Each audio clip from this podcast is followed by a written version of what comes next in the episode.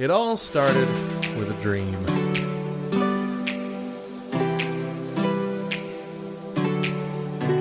This is so stupid! I've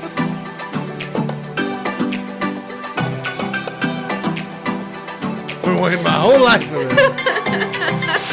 I got some things to say. I'm still slowly dying, but hey, we all are.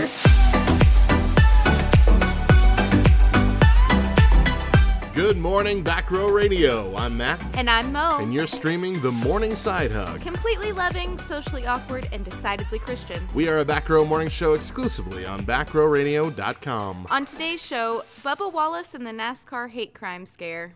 Plus, the latest news, random facts, and more. But first, today is June 29th, and we have a holiday to celebrate. We do. It's National Camera Day. Smile.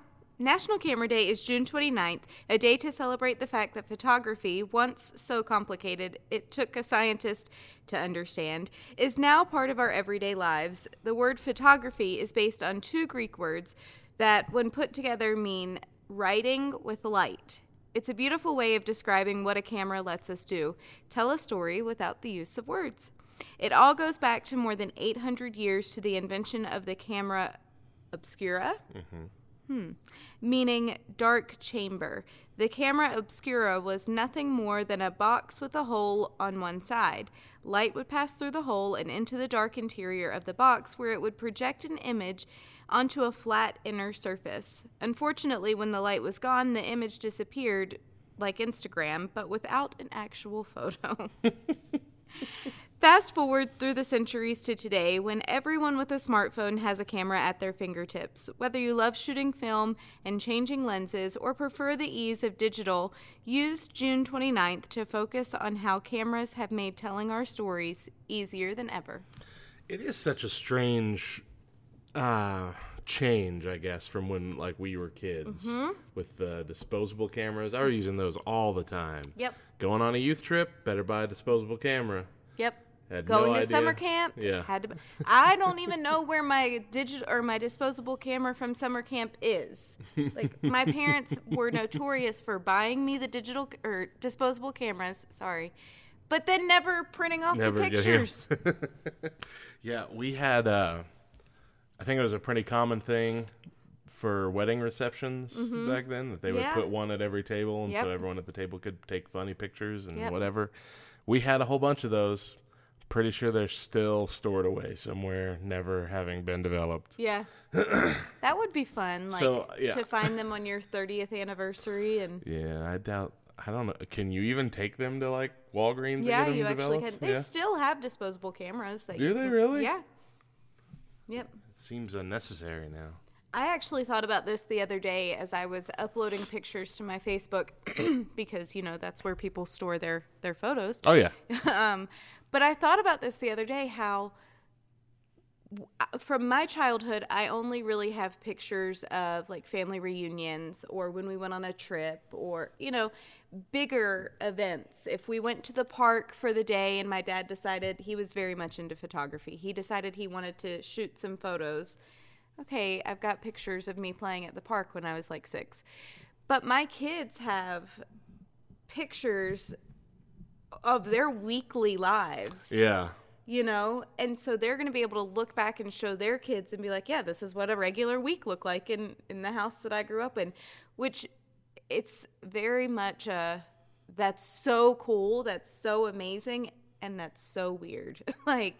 There's a place in between there that I've got to find myself, where I don't know whether I think it's really interesting and really neat, kind of like a generational thing that I get to pass down, or if I'm that odd mom that just enjoys taking pictures of her kids all the time. Right. That's the that's the biggest change with the move over to digital and using our phones and saving them online, is that with the disposable camera you had 26 shots. Right.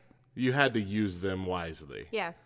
But here, let's take 17 versions of this one shot just to make sure we get the best one. But, phones are going to back them all up to Dropbox anyway.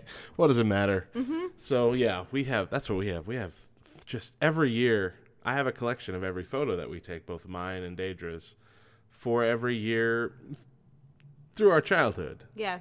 And, you know, 2000 through 2009, you know, there's 100 photos in there, separated photos into folders, whatever.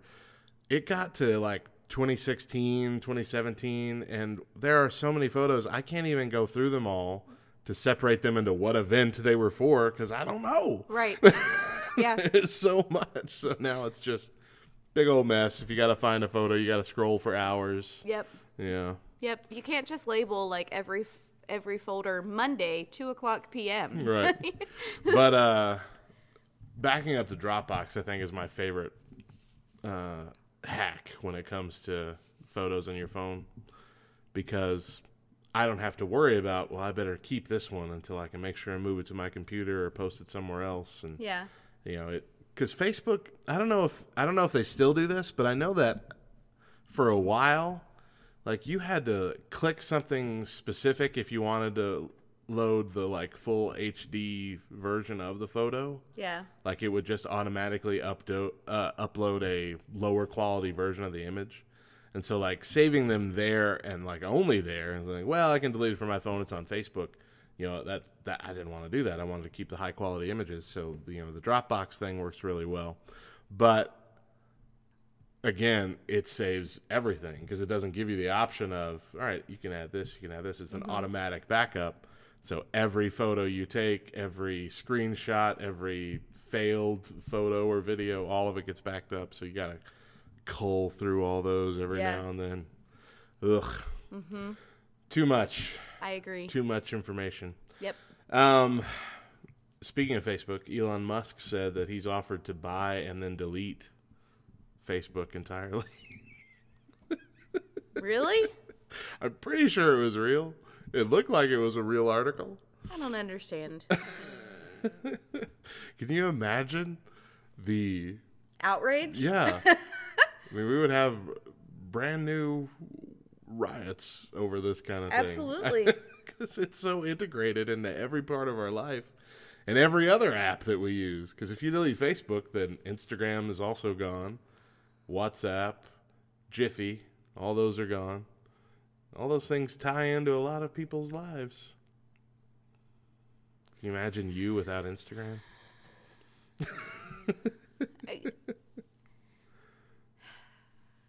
But then again, returning to a simpler time.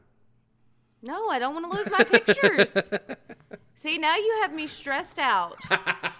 First thing on Monday morning. Like, I need to get a Dropbox right now. I'm so annoyed by you. What's new? What's new? Oh, gracious. So, how's your week been, Mo? Wonderful and exhausting all at the same time. It's been really good. We did our recording for our virtual VBS. Oh, yeah. Okay. I've been seeing your pictures about that. Yeah. Yeah. So, you know, got up to the church every day at 8 and started recording at 9. And it was a lot of fun. I feel like, I don't know. So last year was my first year as the VBS director in the church that I'm currently in. And because it was the first year, I didn't really show all of my cards, if you will. But this year, surprises for later. This year, with it being so different and having to record and knowing right away that I'm going to have to pull out all the stops in order to get the kids to remain engaged, you know, throughout animated, the viewing. Excited. Exactly. Yeah. So after day one, after I pulled out we're so glad that you guys have come today. I had quite a few people standing there, eyes wide. You could see it all over their face. And then somebody said, you need to go apply for a job at PBS. Like, this is your calling. This is where you're supposed to be. Oh, gracious. Yeah. Saturday morning, fun time. Show. That's what you should do. Yeah. Yeah. Something on PBS. Yeah. Well, I was trying to explain it to Chris what we were doing, and he immediately equated it to from Parks and Rec Johnny Karate, yeah. Yeah, and his variety show. And I was like, yeah, that's pretty much what it is. And now, over to Mary at Imagination Station. All aboard! Toot, toot. Oh, my gosh. Okay, day one, everybody would not shut up. Like, everybody off camera wanted to talk and wanted, and it's fine. I get it. It's been a while since we've all really seen each other and got to engage in conversation. But I'm standing up there, and our media director, Gabby, is, she's trying to record me. We're trying to get this take. And we've got these old school wooden train whistles, like they used to. Anyway. So I blow that once, and nobody's getting the point. I blow it 2 times. Nobody gets the point. I blow it 3 really long times. Still, nobody gets the point. And I finally, quiet on set. And everybody's like, oh, okay. Shut up. We're doing something. Can you be quiet, please?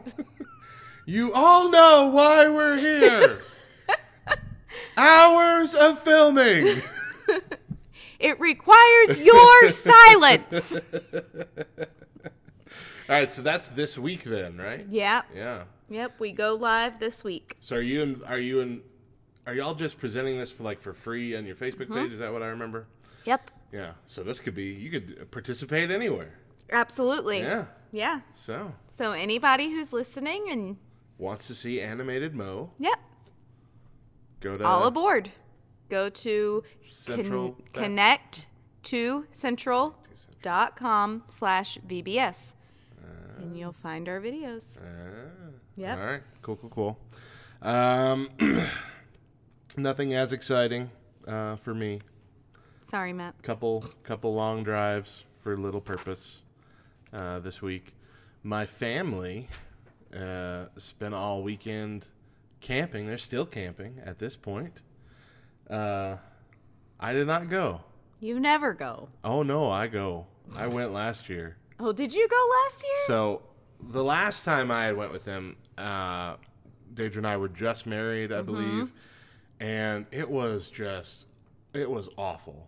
I remember hating every moment of it. Not the hanging out with the family. That's fun. Just, I hate being out in nature. I hate swatting mosquitoes all day. I don't like... hiking or climbing things. It's ridiculously hot everywhere they go. There's never enough trees. It was terrible.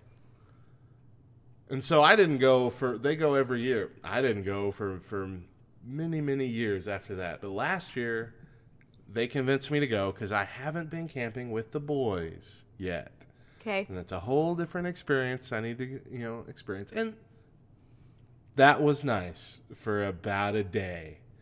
And then everything that I remember being awful was still awful, and many new things arose as well.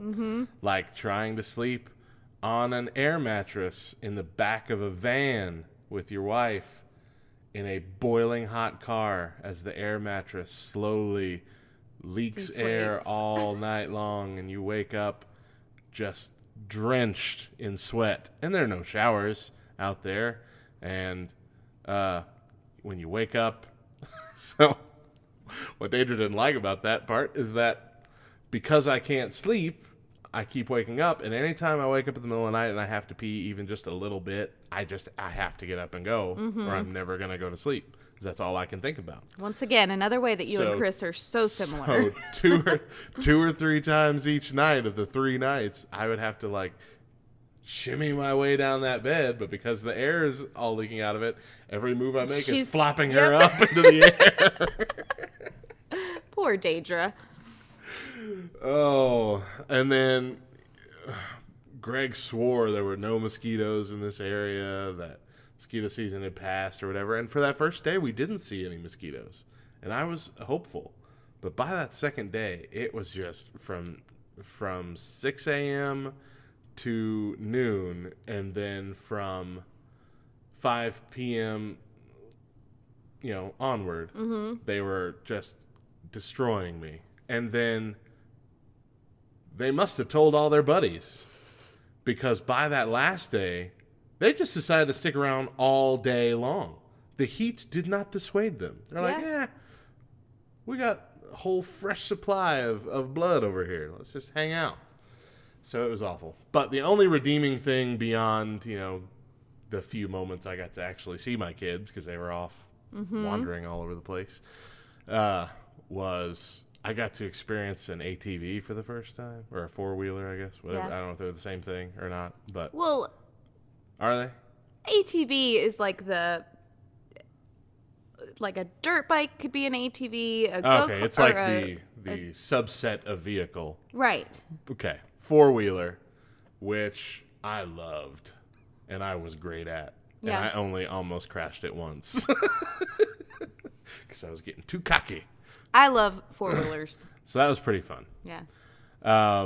But yeah, I was. It was just confirmed. It was confirmed. I'm not a camper. I'm not a camping person. So I tried it out. If we have another kid, maybe in the future I'll try it again. But, yeah, not for a while. You just need to tell Daedra that if camping is something that you all are going to continue doing, then you need to buy a camper. And then you'll go camping. It changes the camping game. I'm sure. Hands down. You've got air condition. You've got an actual mattress that you can sleep on. You've got a television. Yeah, but they don't go to, like, campgrounds where you can hook into electricity and all these kind of things. No, but you get a generator. And then you can still use it. Now we're buying a lot of things, Mo. Okay, but these are investments. We just upgraded our camper, and we're waiting for the second air condition to get installed, and then it'll be delivered to us. But I sound so bougie right now. But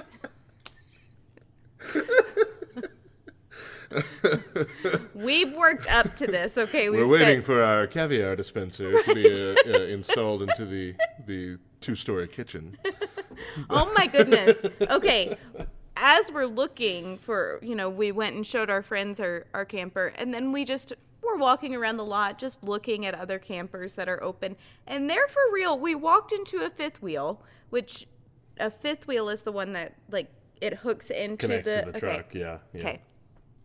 So we went and looked in this one. You walk in and it's got a huge kitchen, massive, a center island, a wine rack built into the side, these the three hanging lights that come down over the center island, farmhouse sink, a double oven. You walk up into the bedroom and there's a washer and a dryer up there. I was like, this is an apartment on wheels. This takes camping to the next level. If anybody's going to have caviar delivered to their campsite, it's going to be the couple that owns this camp. How do you get that even folded up to where you can drive it? Well, that one doesn't fold up because it's a fifth wheel. The sides come in. That's what I meant. How does it close like that? So there's so much open space. Yeah. Even with the middle island kitchen thing and all that? Wow. Yeah. All right. Crazy. It was I have never seen a camper like that. And immediately I walked in. Immediately Cannon walked in and he goes, "Oh my gosh, what is this thing?" Yeah, there was a season of my life where I had to live in an RV. So I don't know if maybe just the idea of staying in RVs has been tarnished for me. All the fun's been taken out of it. Yeah. But that season in our lives may be upon us, so we may be choosing to sell our home and living in the RV for a while. So. Yee. Yep. All right. Well. Don't sound so bougie anymore, do we? Living in a camper. Right. Coming up later in the show, more of your embarrassing church stories. And next, we announce our giveaway winner. We'll be back with more of the Morning Side Hug right here on Back Row Radio.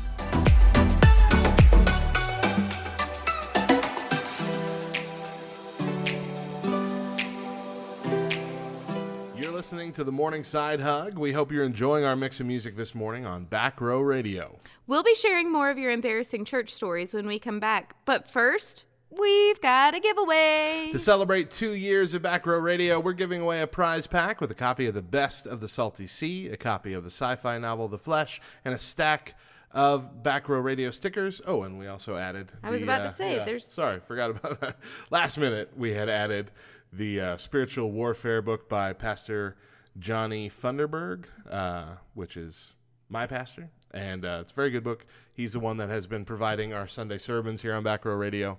So 3 books and a stack of stickers, and I don't remember what part you read next. You read that. All right. You all entered last week, and today is the day that we announce our randomly chosen winner. And our winner is... Stephanie Crook. Hey. Congrats, Stephanie. We will be contacting you this week and getting these shipped to you soon.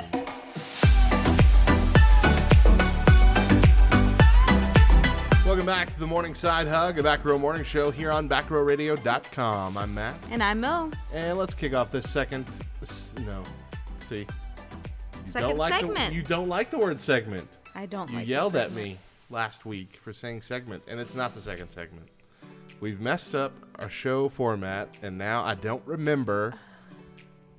You've gotten into the habit of saying things for 2 years. Let's kick off this portion. with 5 random facts. 5 random facts. Oh, it's just this one. It's just this portion. Really? This segment. This is the only one where I say... You don't do it at the third? Sometimes I've said, in the third segment, we like to talk about something serious, but not like every episode. Yeah. Like every episode I've said... Let's kick off the second hour. No, it's not. It's not the second hour. Okay, Oklahoma's official state vegetable is the watermelon. Watermelons are fruits. To be fair, there are a lot of things that are fruits that we don't call fruits. Like a tomato. Right. But this is clearly in the fruit family. This is clearly a fruit, yes. No one's ever thought a watermelon would go good in a... No. You know what? Is there a salad with watermelon in it? There is. I take that back. See? Watermelon is a vegetable. But you put strawberries in salads. I don't. You put tomatoes in salads. Well, I do. See, some people put apples in salads. There's a lot of fruits that you put blueberries. I don't get any of y'all who put fruits in your salads. Oh, see, I think that it makes the salad so much better. Mm-mm. Mm-mm. Go get yourself one of the salads from Wendy's. I'm mad at Wendy's over their salads. I'm so sorry. No, this is I bring this up at least once a month. Really? Why didn't they keep their basic chicken BLT plain Jane salad that people loved? Because not everybody loved that. But it was basic enough. It's like the vanilla of those specialty salads. It should still be there for people who don't want chili or apples or caramelized walnuts or whatever in all their other salads. Have you tried it?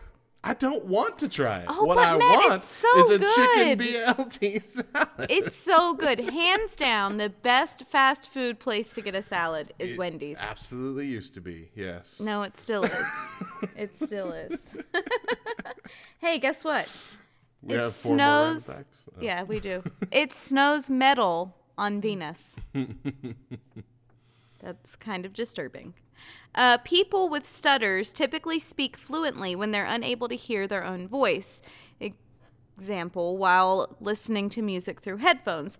However, it's not fully understood why this is the case. So it's like the reverse of that game that Jimmy Fallon popularized, where we've done it on the podcast way back when, where you have that thing that repeats it in your ear, repeats your voice just ever so slightly. And so then that makes you stutter. Yeah, it makes you, and you don't really realize you're doing it even. It's like that switch is flipped in their minds. That's so strange. I desperately want to try this. I really do. Polls have found that as many as 6% of Americans believe that the 1969 moon landing was a hoax. That's an estimated 20 million people.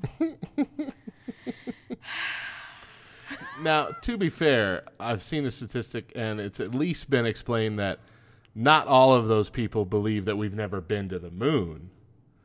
They just believe that that one specific event was a hoax because there have been so many conspiracy theories, and even like the History Channel has aired a bunch of documentaries about how it might have been a hoax, all kinds of stuff. So it's not as bad as it sounds, but still. Lastly, the more pictures you take during an event or moment, the less you remember it. I get that. I agree with that. You're not living in the moment. Mm-hmm. Yep. You're trying to remember the moment forever in which you actually don't even remember the moment at that time. I must have been there. I have photos. Right?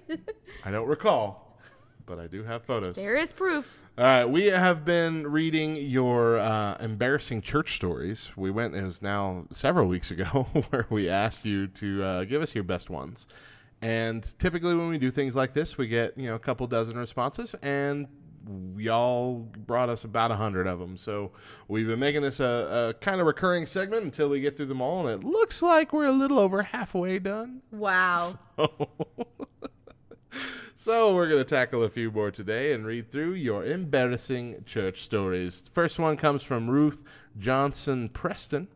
She said, when I got baptized, I didn't realize the room I was in was directly behind the choir loft. I turned on my hairdryer, not realizing how loud it was. My brother informed me that that's all you could hear in the sanctuary. How long do you... I mean, drying your hair, that's a 5 minutes at least. Oh, yeah. Right? Yeah. I mean, yeah. Why would anyone just walk back there and tell her, hey, we can hear you. Take that to the back. Right? I don't understand. Christine Wilson... I don't know how to... This last name seems inappropriate.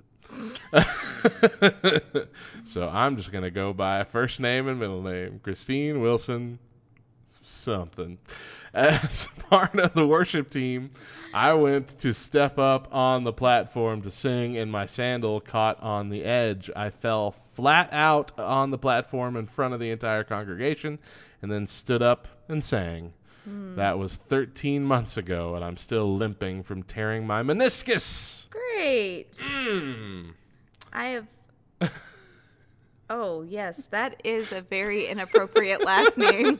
You should be ashamed of yourself for your last name. Yeah, I've had the same thing happen to me multiple times. Actually did it a couple times this past week during recording. You fall down, you get back up, you do what you came for. That's right. That's right. It's called being professional. All right, another one from her. Another one we love to tell around the table at holidays. My young niece, about 3 or 4 years old, refused to wear both socks and underwear at the same time. My sister dressed her for church and ushered her and the other three kids out the door. The pastor would have all the kids come up and sit on the platform before he dismissed them to junior church. There sits my niece smack dab in the middle of the platform in front of everyone, fiddling with her dress and flashing the whole church with no underwear on. My sister was mortified. To this day, she shakes her head and says, she was wearing them when I dressed her.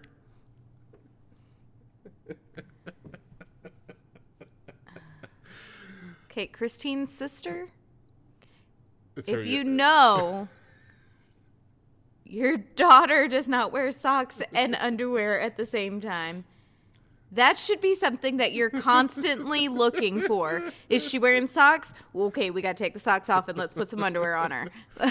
Johnny refuses to wear socks if he doesn't have to. Yeah. But I've never seen him demand not to wear undies, so... I'm blessed. That's what I'm saying. Hashtag blessed. Hashtag blessed. Get a better name, Christine. Janice Garvin Nightingale said, years ago, our female minister was dressed similar to me on Sunday. My husband was talking to someone else. She walked up beside him, talking to another person. He reached over and patted her on the behind. They were both so engrossed in their separate conversations, neither one realized it wasn't their spouses. Wow. Well, there was a, we've talked about this a couple times, there was a point in time at our church where both you, Kara, and Daedra all looked very similar from behind, because y'all had all your hair was the same color, y'all were about the same shape and size at that point, and it was frightening for all of us husbands. Like, we all had a conversation about, make sure you're going up to the right person before you do or say anything. Well, so and Daedra and Kara are brunettes. They are dark brunettes, whereas I'm more on the lighter end of a brunette or a usually a blonde. You're blonde, yeah. Dirty blonde, maybe. That's what I was. But during this period, I had dyed my hair. Yeah. Very dark. And the first time that Daedra saw me with my hair dark, we were practicing for what was that Jam's performance? What was the name of it? Oh, I don't remember. The one where I was the Russian person. Oh, that was the revival of Sun Zone Discovery Center. Yeah. Sure. Because you were playing the character that I played. Years before. Yep. Mm-hmm. Yeah. So Daedra walks in from the back of the sanctuary. Back of the sanctuary, and I am sitting on Chris's lap, and Daedra immediately has this panic of, why is Kara, which is the pastor's wife, why is Kara sitting in Chris's lap right now? This is so inappropriate on so many levels. And I remember her walking around and just like looking at me dead in my face as if she was about to fight Kara, like, get up off of his lap. What are you doing? I realize you guys are fairly new here, but this is not how we do things in our church, okay? Oh, my gracious. Yep. All right. Stephanie Morris Sanders said, I'm a PK. Best prayer request ever that left my daddy speechless was when a little girl, probably 6 or 7, asked prayer for her dog because she found it stuck to the neighbor's dog. Aww.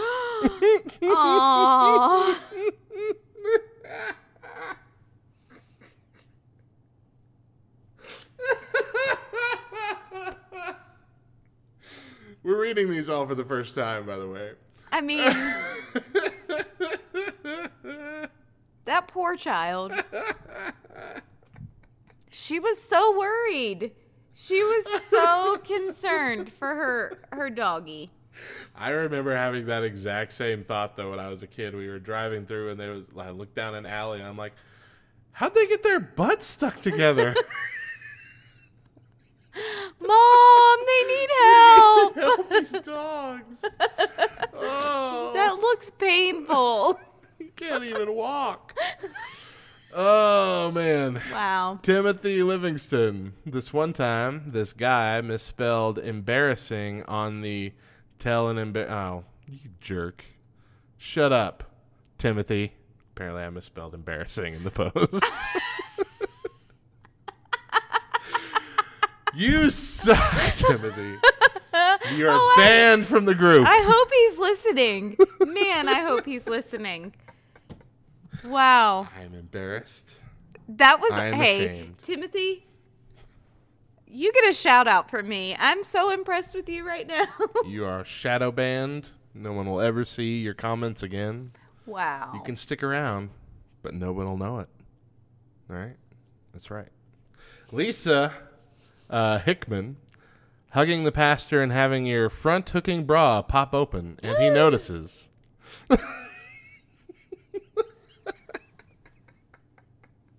I've always believed those are incredibly bad ideas. The front opening, front hooking brassieres. Yeah. For that reason, they will eventually become unreliable, and that is a violent reaction. Yeah, uncomfortable. Janie Anderson said, my then 4-year-old daughter at the end of VBS decided she was going to look for my dad in the audience. When she finally found him, she announced to everyone, that's my grandfather back there. We have laughed over this sweet memory since 1996. Oh, it's not really embarrassing. No. That's wholesome. I actually did something very similar when I was 2. Oh, mm-hmm. And I bet everybody loved it. And I also could not say Joseph. My only line was talking about Mary and Joseph. It was a Christmas play. Yeah. And I called him Jophus. Jophus. And so that's what my grandfather took to his grave, Ramey, picking on me about. Mary and Jophus. That's pretty funny. I like that. Let's see here. Terry Trundy. We had just moved into our 9,000-seat sanctuary. When I was about 9 months pregnant, I started watching from home because I had the worst-case scenario that my water would break in the new church and break in the new church's carpet. Oh, that's fair.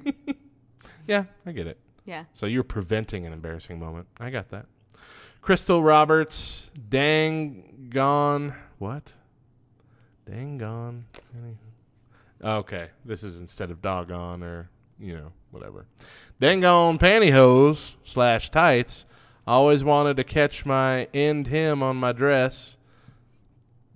Okay. Haley McGinnis, I was young, less than 10 years old. My mom made a passing comment that the fridge was empty or we don't have any food, just as a general statement. And my little brain said, put that as a prayer request. The next day, our pastor showed up with a van load of groceries, much to the embarrassment of my mother, who was just making a statement like, we have no food and I need to go grocery shopping, not we're starving and don't have any way to get more food. Ooh, that's painful. The unnecessary gifting that could have gone to somebody else. Well, and what do you do in that situation? Yeah. Like, no, Pastor, I don't need that. I appreciate the thought. And would the pastor even believe you? Okay, I understand. Just think it's a pride thing. Yeah. But we're going to leave this here. And if you want it, you can have it.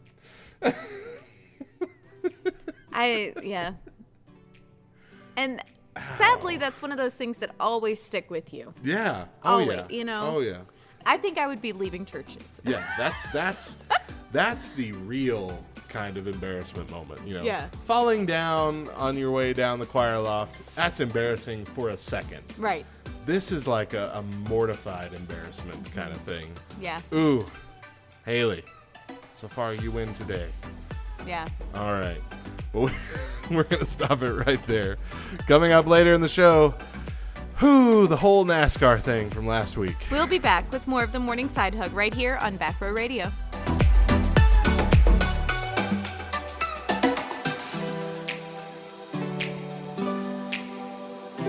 You're listening to the Morning Side Hug here on Back Row Radio, sharing airtime with the best mix of Christian rock, rap, pop, and indie.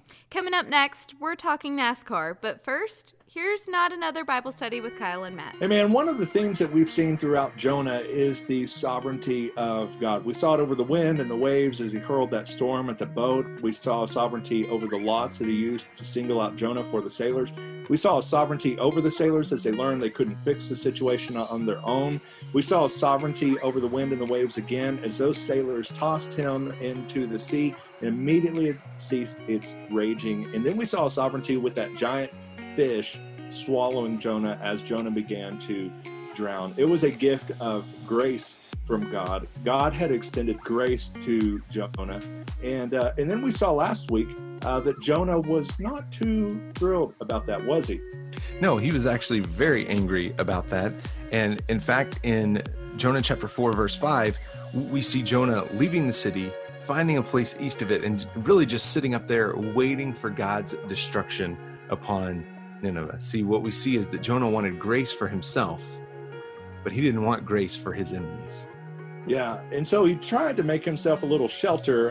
That was probably not very helpful. And so God was going to give him some more grace, and he gave him a plant that would grow over and provide shade over his head. We're from Texas. Well, you're still in the desert, so you know how nice it is to have some shade when you need it in that hot sun. And that's what Jonah was given. But then God also gave a worm that was ultimately going to be a gift of discipline to show the error of his ways. That worm ate the plant, destroyed the plant, then the scorching east wind came. And we learned that once again, God was teaching him a lesson. As you said, Jonah was willing to give grace to himself. He loved that grace, but hated the fact that it could be shown to someone else. Kyle, where can people listen in and learn a little more about what we do with the podcast and all of that kind of stuff? They can find us on notanotherbaptistpodcast.com, on Facebook under Not Another Baptist Podcast, or on Twitter at NAB_podcast.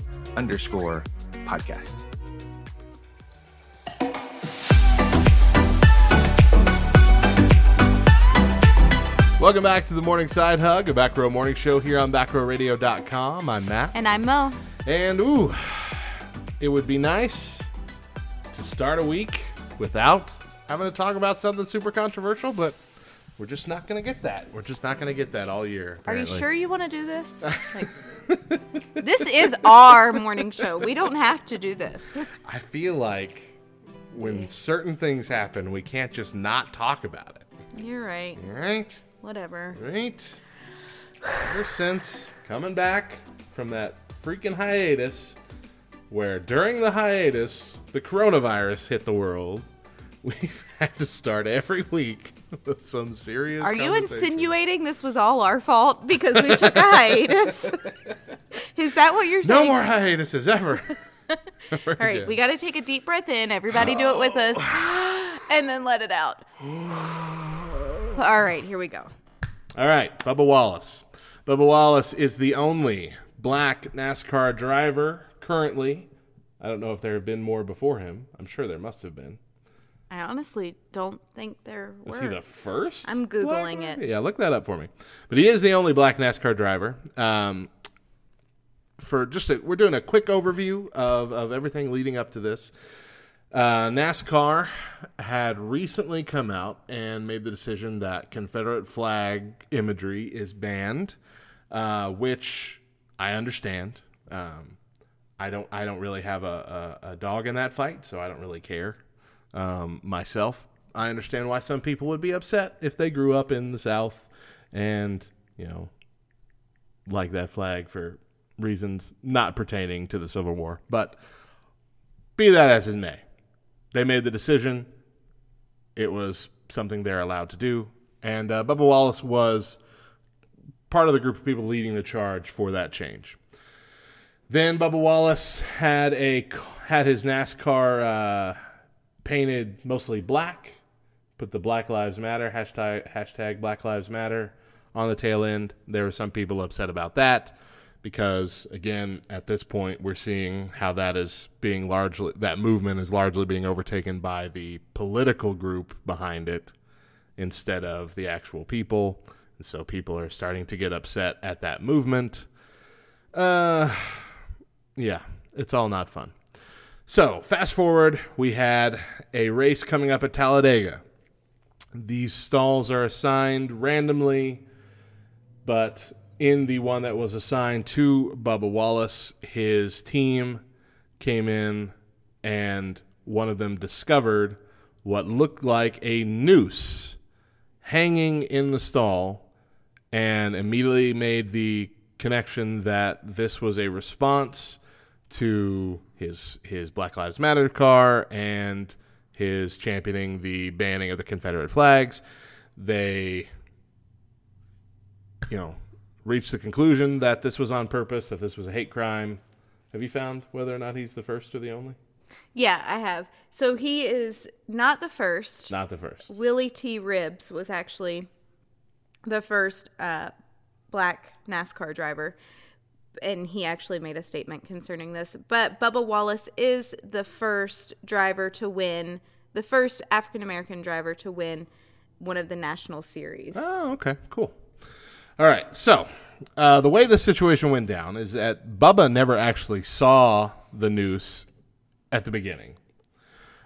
He was reacting himself to what he was told by the team and the NASCAR officials. And, with the with it coming out that they had 15 FBI investigators come out and they did this whole thing, and they actually came to the conclusion that this was not hung for Bubba Wallace specifically, that this had been there for several months, that there was no way of knowing that Bubba Wallace would ever get this specific stall at Talladega. But then very later on, just a couple days ago, they posted the actual photo of what they found, mm-hmm. like what the rope looked like. What it turned out to be was a pull-down rope for just the stall door, like the garage stall door, which I understand. My brother had a few storage units. He tied loops in the bottom. I've seen tied loops at storage units here when we used them in our hometown. It makes sense. It's easier to pull for some people. I get it. But when they showed the picture, which they should have posted the actual photo long before they did, because then everyone who was upset about them finding out that, oh, this wasn't really a hate crime, would have known, oh, I can totally see why they thought that was a hate crime. Yeah. Because it looks exactly like a noose. Now, yeah. I don't know if it is the exact noose. I don't know if it tightens like a noose would. But you would not be able to tell. Yeah. There have been several instances, including just the week before, where they have found like looped ropes hanging places and thought that they were nooses, and they weren't. They were like exercise equipment. Because all the gyms are closed, and so they were exercising out there. But yeah, this clearly would have shaken anybody, especially in this current climate. Yeah. And so pretty much it was a bad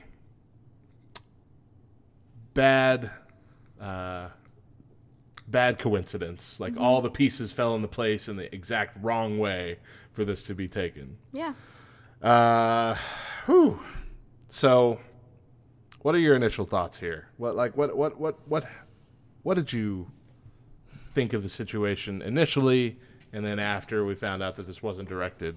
So I actually didn't find out about it because I am personally in a current place where I just need to kind of disconnect from a lot of things. Because I'm just getting into a very negative mindset. Sure. And so I've had to choose to purposefully disconnect from what's happening in the world. Okay. So I didn't actually find out about this incident until after the investigation had happened. Oh, it had been resolved that, you know, it wasn't a hate crime. So then I'm like playing catch up, if you will, to try and backpedal on, okay, well, wait a minute. What did he think it was? Oh, well, he didn't even know. He was, you know, he didn't actually personally see it. So I'm having to learn all about this from end to beginning instead of beginning to end, like everyone else, I guess. But for me, I was floored at the backlash that he received for the statements that he made, and just as if this was something purposeful that he did, that he brought upon himself. Yeah. You know, and I don't know why I'm floored, because it's very... I just feel like that's where everybody goes. We have to have somebody to blame for things. Just in our culture, in our human nature, we have to have somebody to blame. And that's something that I've been trying to instill in my kids, is that accidents happen. And when an accident happens, sure, it may have happened at the hand of someone else, but it doesn't have to be purposeful. That's why it's considered an accident. Yeah. You know? And so... that's something that's so hard, I feel like, for our, I guess, just people in general to understand, is that there doesn't have to be someone that we have to blame. This was an accident. It was a misunderstanding. Let's just take a step back and go, okay, I'm glad that it wasn't what we thought it was, but we understand why you were upset. Right. We understand your first initial thoughts and where you came from. As a black man, we get it. We understand it. And, I mean, initially when going through this, you know, we had these interviews that Bubba Wallace were on, and I felt that he didn't do himself many favors in those interviews. Initially, the first one, you know, there were people that were saying that, no, this is definitely a hoax, but there were also people that were saying this might have been a misunderstanding, that he kind of lumped everybody together and saying that anybody who thinks this wasn't actually a hate crime is, I don't remember the exact insult, but it was an actual insult. You know, mm-hmm. Anybody who doesn't believe this is exactly what I say happened. And that's how he presented it, rather harshly. Yeah. And so I think that was part of the backlash. And the other part was after the investigation found that this wasn't directed at him, he kind of doubled down on it in the next thing, saying, no, this was definitely a noose. Even if they say it wasn't a noose, it was a noose. And then the next morning, he kind of backtracked. Mm-hmm. But then that's why I'm saying I really wish they had posted that photo before any of that. Because if you'd have seen the photo, you'd have understood his reaction both times. Yeah. Both times, yes, that looks like a noose. It looked a whole lot like a noose. So... leading into that, why was it tied like that in the first place? The investigation found that there were, out of all of like NASCAR's stalls, there's only 11 that have been tied in any kind of loop knot, and this is the only one that was tied in like the hangman's knot. Mm-hmm. And so I was talking about this actually. John and Tyler were talking about this, and I was nodding along. But John said, "I mean, it was." Really likely, probably just somebody who knew how to tie that knot. Like, it is a knot that you learn, like, if you're an aficionado of those things, even mm-hmm. in, like, the Boy Scouts and things like that. That's a knot that you learn. It's also a very common knot for, like, tying your boat to the dock. It's mm-hmm. the common knot for catching, like, animals, like, you know, out in the wilderness or whatever. Making a trap. Yeah, that's, yeah. They are common usage for these things. Anything that you need with a self-tightening knot. And that's probably why they have been used to hang people in the past. But he said, like, if I knew how to tie that knot and someone said, hey, we need to tie a loop into that rope, I'd do it. You know, I'd show off, look what I can do. Not to say, look, I made a lynching rope. That's mm-hmm. not what anyone would automatically think. I remember thinking to myself, I was talking also with Hillary, saying it's really hard, I think, for a lot of white people to automatically remember that, like, a hangman's knot or a noose is tied to Black America in a negative way. Mm-hmm. Because personally, when I think of a noose, I don't think of Black people. I think of pirates. And Robin Hood. Yeah. I mean, those are the two things that come up, and I never think of you know, any of the terrible, like, lynchings that happened in the South before I was born. And I'm not saying that makes it okay. I'm just saying there's a misunderstanding there as well. For you personally, it's not where your mind immediately goes. Right. And so there, I think that there's a bit of empathy we have to have with that, too, is that a lot of people just don't realize that and are having to really kind of learn how to be more emotionally and racially sensitive on certain things that they've probably never even thought about. Mm-hmm. I think just overall, we need to just take a step back and kind of analyze things from a different perspective. Mm-hmm. You know, if I'm standing in one position, I'm only going to see things from that one position. But if I take a step back, or I take a step to the right or the left a couple feet, I'm going to see things from a different view. And that's the position that we need to start taking when it comes to seeing and understanding people of color, seeing and understanding people of different nationalities, you know, from different countries, who are immigrants. There's so many levels. We as America pride ourselves on the fact that we are a melting pot. Mm-hmm. You know, we are not just one type of people living in a country. We are a melting pot. But because we are that melting pot, we have to be sensitive. We have to be understanding and empathetic to the different histories that are within this country. Yeah. That, you know, growing up in the South, growing up in North Carolina, Eastern North Carolina, if I see a lynching knot, I think of Black history. Yeah. And that makes sense, given the area that you grew up in. Yeah. Exactly. For me, that is exactly where my mind immediately goes to, you know. And I made this comment to a friend on Facebook concerning this. When I drive through a certain area of this town that we live in, I immediately go to panic because... Well, you told the story on the show last week. Did I tell this story last week? Well, not the whole story, but I mean, you told the story about the crash, the intersection that you can't go through because you panic. Because I panic. Yeah.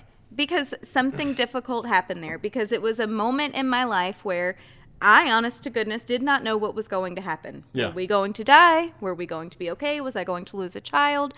You know, a million thoughts ran through your mind in that split second instance of this is awful. It was a moment of fear and panic. And that is so minute compared to the generations of pain that a lynch has on Black America, that this knot, this, when it's tied in just the right manner, it reflects death on their ancestors. It immediately brings up that feeling of panic and, oh my gosh, this is a direct threat against my life. This is a direct threat against people who I love, people in my family, you know. And that's not really something that, when you have an emotional reaction to something, it's an emotional reaction. A lot of times we can't control it. A lot of times it takes many, many, many years of healing and recovery to get over those kind of things. And you don't even necessarily know that you have to address it until you're put in that situation. Mm-hmm. So I'm going to say 100%, Bubba Wallace didn't even realize that he needed to address some of the hurt, some of the deep ingrained hurt from generations past that he probably needs to address that this situation is bringing up for him. Yeah. You know, to see it, to hear it, to feel like that is a direct threat against him and against his family. Yes, he's going to have an emotional response to it. He's going to have an emotional reaction. And as a white person who has never lived with that fear, I need to be a little more understanding and go, brother, I am so sorry. I am so sorry that this is your family's history and that this is your current present and this is how you're feeling.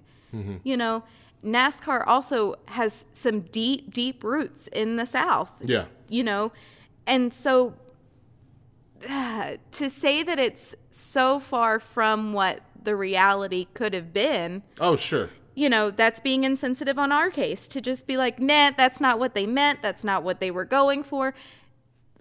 We can't say that. It's so ingrained in the South. NASCAR as a whole, it is the sport of the South, if you will.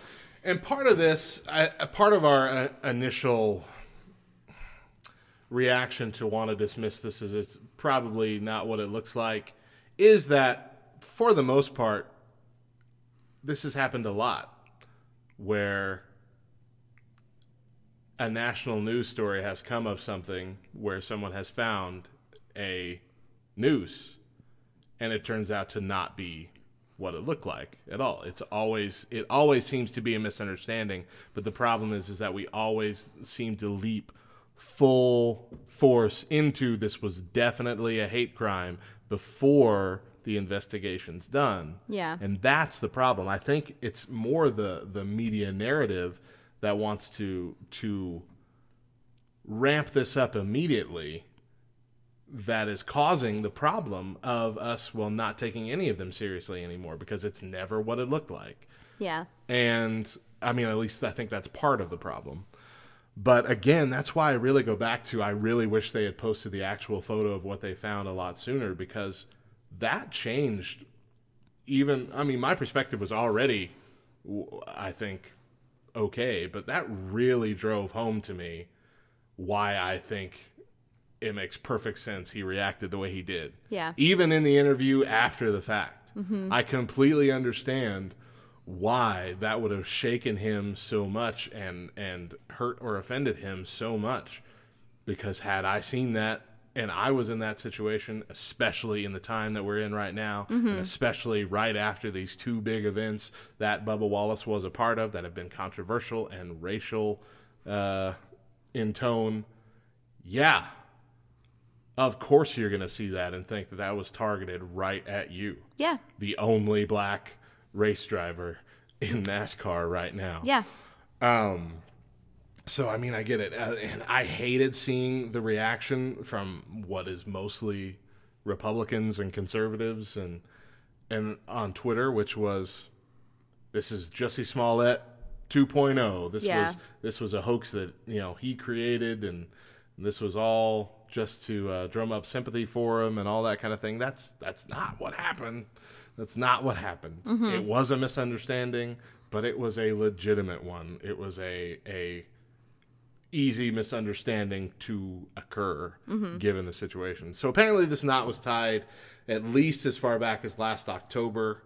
And again, I think it was, you know, we have no other evidence that it was tied maliciously, because again, these stalls were assigned randomly. Nobody would have known that the only black driver would eventually end up in that one specific stall. Yeah. Eventually one day down the line. So to be a like hateful, purposeful thing to hopefully pay off one day, I doubt that was anyone's mind. I honestly think it just had to have been someone like, hey, look, I can tie this knot. And they tied it. And then it just stayed there because nobody was really offended by it, because probably that's not what they were thinking. Yeah. And that laid this perfect groundwork for eventually the worst possible reaction to occur. But we definitely cannot just... It's not a hoax. We can't call it a hoax, because it wasn't a hoax. Right. At all. It is something... It was reality. It's something that happened. You know, everything that's been said is true. It's just that it was not malicious in nature. The malicious intent was the only thing that was missing, and that was a key element. But that doesn't mean that it was a hoax at all, meant to drum up any kind of sympathy or controversy. Mm-hmm. So if you are one of these people that is pushing this hoax narrative and just fueling more hate, I'm begging you to please stop and try and understand the situation from Bubba Wallace's point of view, and understand that even though he went on those shows and got really angry and got kind of personal about it, that kind of makes sense that he would, given what had happened and the climate that we're in, and give him a little grace, because that's something that we all need. Mm-hmm. You have anything else to add to that? No, you ended this time. You ended it perfectly. All right. I'll take it. All right. Coming up next, we share something that we love. We'll be back in just a few with more of the Morning Side Hug right here on Backrow Radio.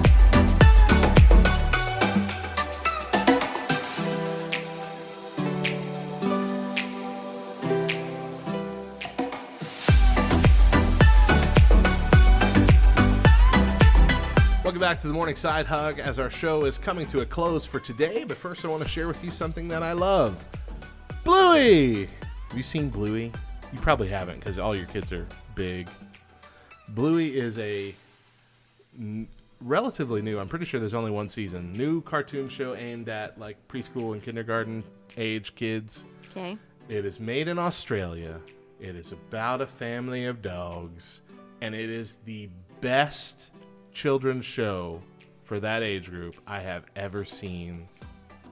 It is so entertaining for both kids and adults, but not for adults in the gross way that a lot of shows do, where they sneak in dirty jokes that kids won't understand, mm-hmm. but just in the completely relatable, oh yeah, that's exactly how this works kind of thing. You know, the it does parenthood justice and childhood justice. It's not like, you know, most kids shows, the parents are like perfect parents. You know, you watch Daniel Tiger, the parent always responds the right way, always happy to help the child out, always this perfect parent. And even when something goes wrong, the parent always has the best reaction and response. And Bluey, so very unrealistic, right? Bluey, the parents are parents. The dad, every time the kids want to play a game, like, you know, let's play shops. The dad goes, oh, not shops. You know, you know, it's the car that they drive in. Always got food and crayons and crap all over the seats. The dad's calling them by the wrong name and playing pranks on them. The mom is playing pranks on the dad. It's just, but none of it is in like a malicious or a mean way. And the parents learn things sometimes from the situations that they're in, while the kids are learning how to react in this world. It's just so amazingly well written. And again, like I said, there's only one season, and I think there's only 16 episodes, and we have watched them 5 or 6 times through now, and I'm still not like, I watch them. I don't pay attention to any other show that my kids watch, but when that's on, I enjoy them.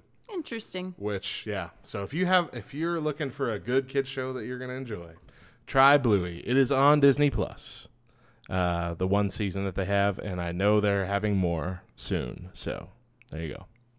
Let's close out the show with a Bible verse for the day. Our Bible verse for the day is Psalm 105:4. Seek the Lord and his strength. Seek his presence continually. Thank you for joining us. There's a morning show on the back row every weekday at 10 a.m. Eastern, 7. Oh, you know what? We're doing it a little bit different, and I forgot to change it for the script. We have been, you've heard us talk about it a little bit. We've changed up the show to where instead of stretching out over 3 hours on the radio station, it's only stretching out over 2. So it's more of a 50-50 split between the music and the talking instead of 25% talking and, you know, the other way. 75 so, music. So to accommodate that means our show is only 2 hours. And so we're trying to help other time zones, because, you know, we're aiming to try and help all of America wake up in the mornings. Wake up. So to do that, we're returning to a format that we used to have, in that we're airing the show twice in succession. Oh. And so it begins at,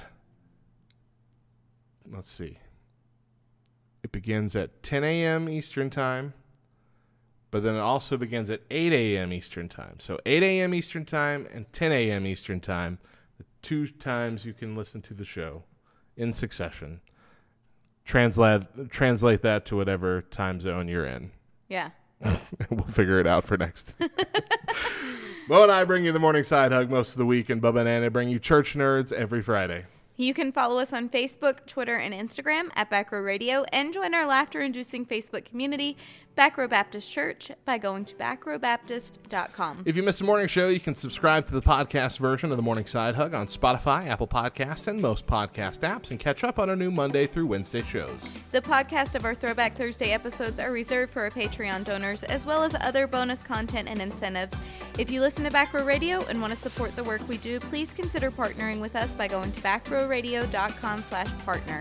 Any size donation will get you our private podcast feed. That is it for the show. We'll be back tomorrow. We hope you will too. Once again, I'm Matt. And I'm Mo. Remember that Jesus loves you. Watermelons are fruits. And if you see us around, we'd love a side hug. Bye.